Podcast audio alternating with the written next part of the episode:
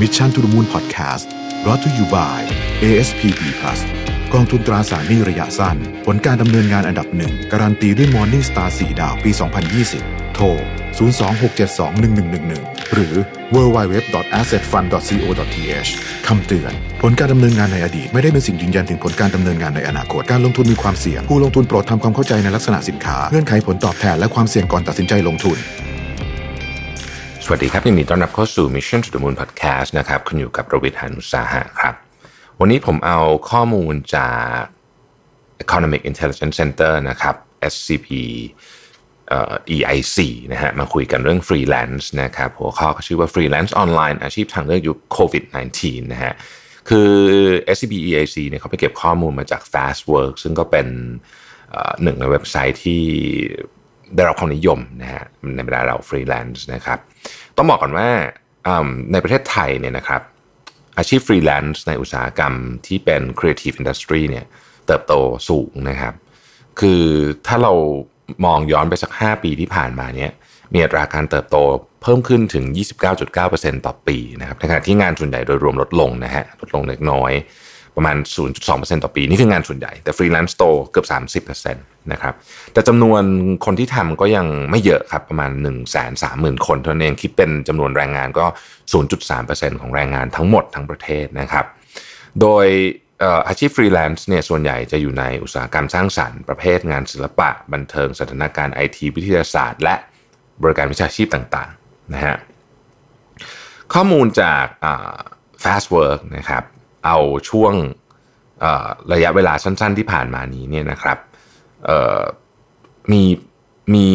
หมวดแล้วกันนะที่ที่คนนิยมทำเนี่ยครับอันที่หนึ่งก็คือกราฟิกกับดีไซน์นะฮะกราฟิกกับดีไซน์นี่เป็นอัตราส่วนสูงสุดอยู่ที่ 46.5%นะครับลำดับ2เนี่ยคืองานเขียนแล้วก็แปลภาษานะครับอยู่ที่ 14.3%นะครับ ลำดับ3เนี่ยคืองานถ่ายภาพแล้วก็วิดีโอนะครับอยู่ที่ 11.2%นะฮะและอื่นๆนะฮะมีอีกหลากหลายนะครับ เช่นการตลาดและโฆษณานะครับอยู่ที่ 9.1%นะครับออกแบบเว็บไซต์และเขียนโปรแกรมนะฮะอยู่ที่ 8.6%ที่ปรึกษาและคำแนะนำนะฮะ6.9%นะครับแล้วก็จัดการร้านค้าออนไลน์นะฮะอยู่ที่ 3.3%นะครับ ซึ่งก็มาจากหลากหลายพื้นที่ทั่วประเทศไทยนะครับ จะว่าไปครอบคลุม 77 จังหวัดทั่วประเทศเลยทีเดียวนะฮะแต่ว่าส่วนใหญ่เนี่ยยังอยู่ในกรุงเทพมหานครเอ่อ47.3%นะครับ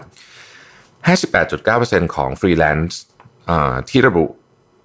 ในในเว็บไซต์เนี่ยนะครับมีการระบุประสบการณ์การทำงาน แล้วก็มีงานประจำทำนะฮะ จำนวนข้อมูลจาก Fast Work บอกว่าจำนวนฟรีแลนซ์เพิ่มขึ้นอย่างก้าวกระโดดในช่วงครึ่งปีแรกของ 2563 นะครับ ก็แน่นอนนะฮะว่ามีผลมาจากเศรษฐกิจชะลอตัวการแพร่ระบาดของโควิด -19 มาตรการการปิดเมืองอะไรต่างๆ นานาเหล่านี้นะครับ ก็บอกว่าการลงทะเบียนเนี่ย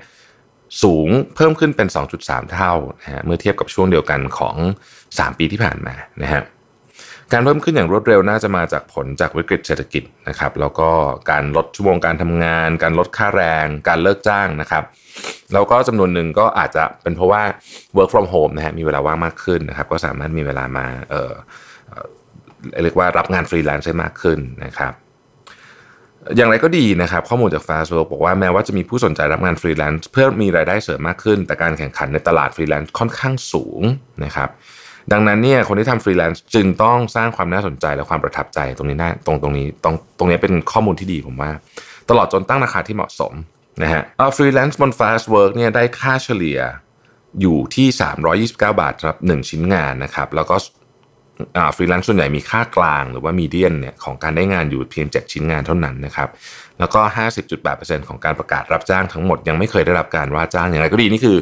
จากเฉพาะ Fast Work นะครับ เพราะฉะนั้นจริง ๆ ช่องทางการติดต่อกับฟรีแลนซ์เนี่ยมีหลายอย่าง เพราะฉะนั้นอันนี้ก็เป็นแค่หนึ่ง information เท่านั้นนะฮะ แต่ว่าสิ่งที่น่าสนใจอยู่ตรงนี้ Fast Work บอกว่าฟรีแลนซ์ที่ได้งาน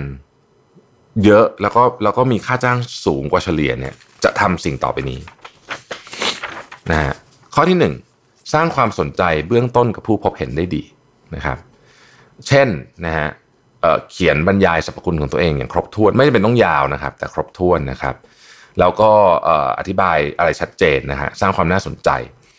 เวลาเขาวัดพวกนี้เนี่ยเขาสามารถวัดจากพวก enquiry ก็คือการสอบถามแล้วก็การกดถูกใจได้นะครับอันข้อที่1นนะครับ ข้อที่ 2 คือการตั้งราคาอย่างเหมาะสมนะฮะราคาค่าบริการที่ฟรีแลนซ์ปรากฏบนเว็บไซต์เนี่ยต้องคือต้องบอกว่าคือถ้าแพงไปคนก็จะ ก็ก็จะก็จะกลัวนะครับก็โดยสถิติราคาถูกจะได้งานเยอะกว่านะฮะนั่นหมายความว่าที่ผ่านมาผู้ว่าจ้างให้ความสำคัญกับเรื่องราคาพอสมควร นอกเหนือไปจากความน่าสนใจบนโปรไฟล์ของฟรีแลนซ์อย่างไรก็ตามนะอย่างไรก็ตามสำหรับสายงานกราฟิกและดีไซน์นะครับออกแบบเว็บไซต์และเขียนโปรแกรม และงานเขียนและแปลภาษาเนี่ยการมีวุฒิการศึกษาแบบจบสายตรง จะทำให้สามารถตั้งราคาได้สูงกว่าคนอื่นๆ โดยเฉลี่ย นะฮะอันที่ 3 คือการตอบสนองรวดเร็วนะครับ ก็คืออันเนี้ยคือถ้าเกิดว่าเหมือนกับพูดคุยแล้วก็ตอบตอบลูกค้าเร็วกว่าอะไรเงี้ยนะครับ ก็จะมีโอกาสได้งานมากกว่านะครับ และอันที่ 4 ก็คือแน่นอนมีคะแนนรีวิวด้านบริการที่ดีนะฮะคือราคาถูกแพงนี่มันขึ้นอยู่กับว่าฝีมือด้วยนะเพราะฉะนั้นเนี่ยเขาก็อาจจะรู้ฝีมือยากแหละ แต่ว่าจากการรีวิวเนี่ยก็เป็นส่วนหนึ่งในการบอกฝีมือได้นะครับผมเองนี่ก็ต้องบอกว่า ผมเชียร์นะ ให้คนทำงานเป็นฟรีแลนซ์เป็นถ้าสมมติมีงานประจำอยู่แล้วนะครับก็ลองทำฟรีแลนซ์เป็นอาชีพเสริมในสิ่งที่ตัวเองสนใจก็ได้นะฮะเพราะว่าจริงๆแล้วเนี่ยต้องบอกว่าผมเชื่อว่าหนึ่งหนึ่งอันเลยก็คือ อย่างที่เราพูดมาเนี่ยดีไซน์อะไรพวกเนี้ยวิดีโออะไรเงี้ยนะฮะมันมาจากสาเหตุอันหนึ่งก็คือปริมาณคอนเทนต์ในปัจจุบันเนี่ย เยอะขึ้น คือคนต้องการคอนเทนต์เยอะขึ้น คนใช้เวลาเสพคอนเทนต์เยอะขึ้น ก็ต้องมีคนผลิตคอนเทนต์เยอะขึ้นนะครับ หลายคนอยากผลิตคอนเทนต์แต่ว่าไม่มี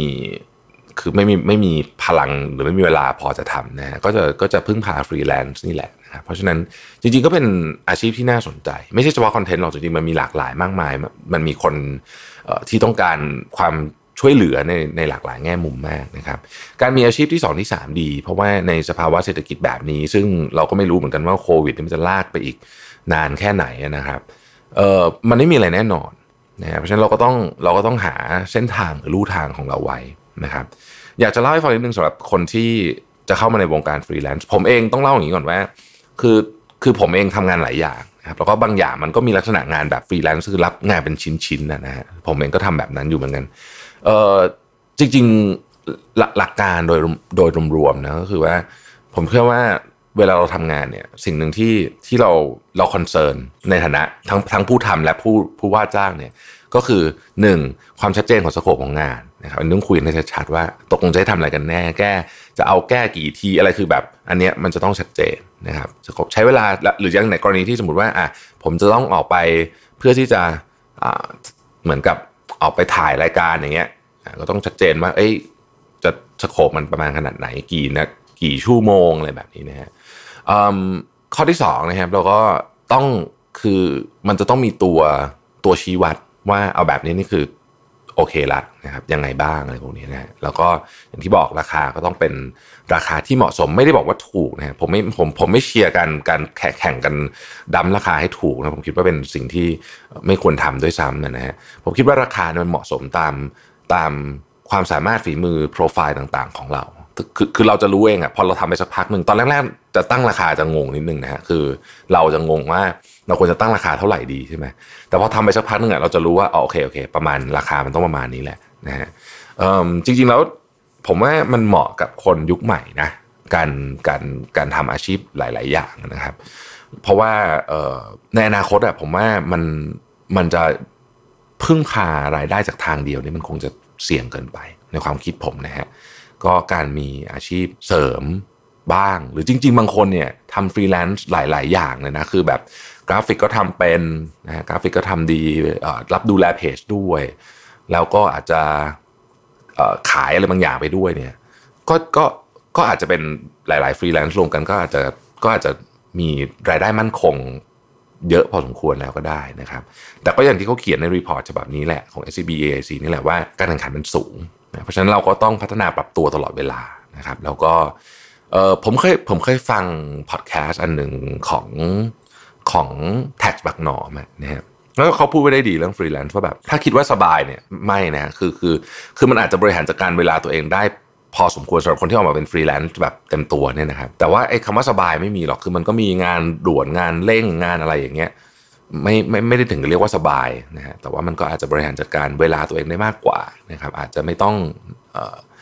เรียกว่าไปเข้างาน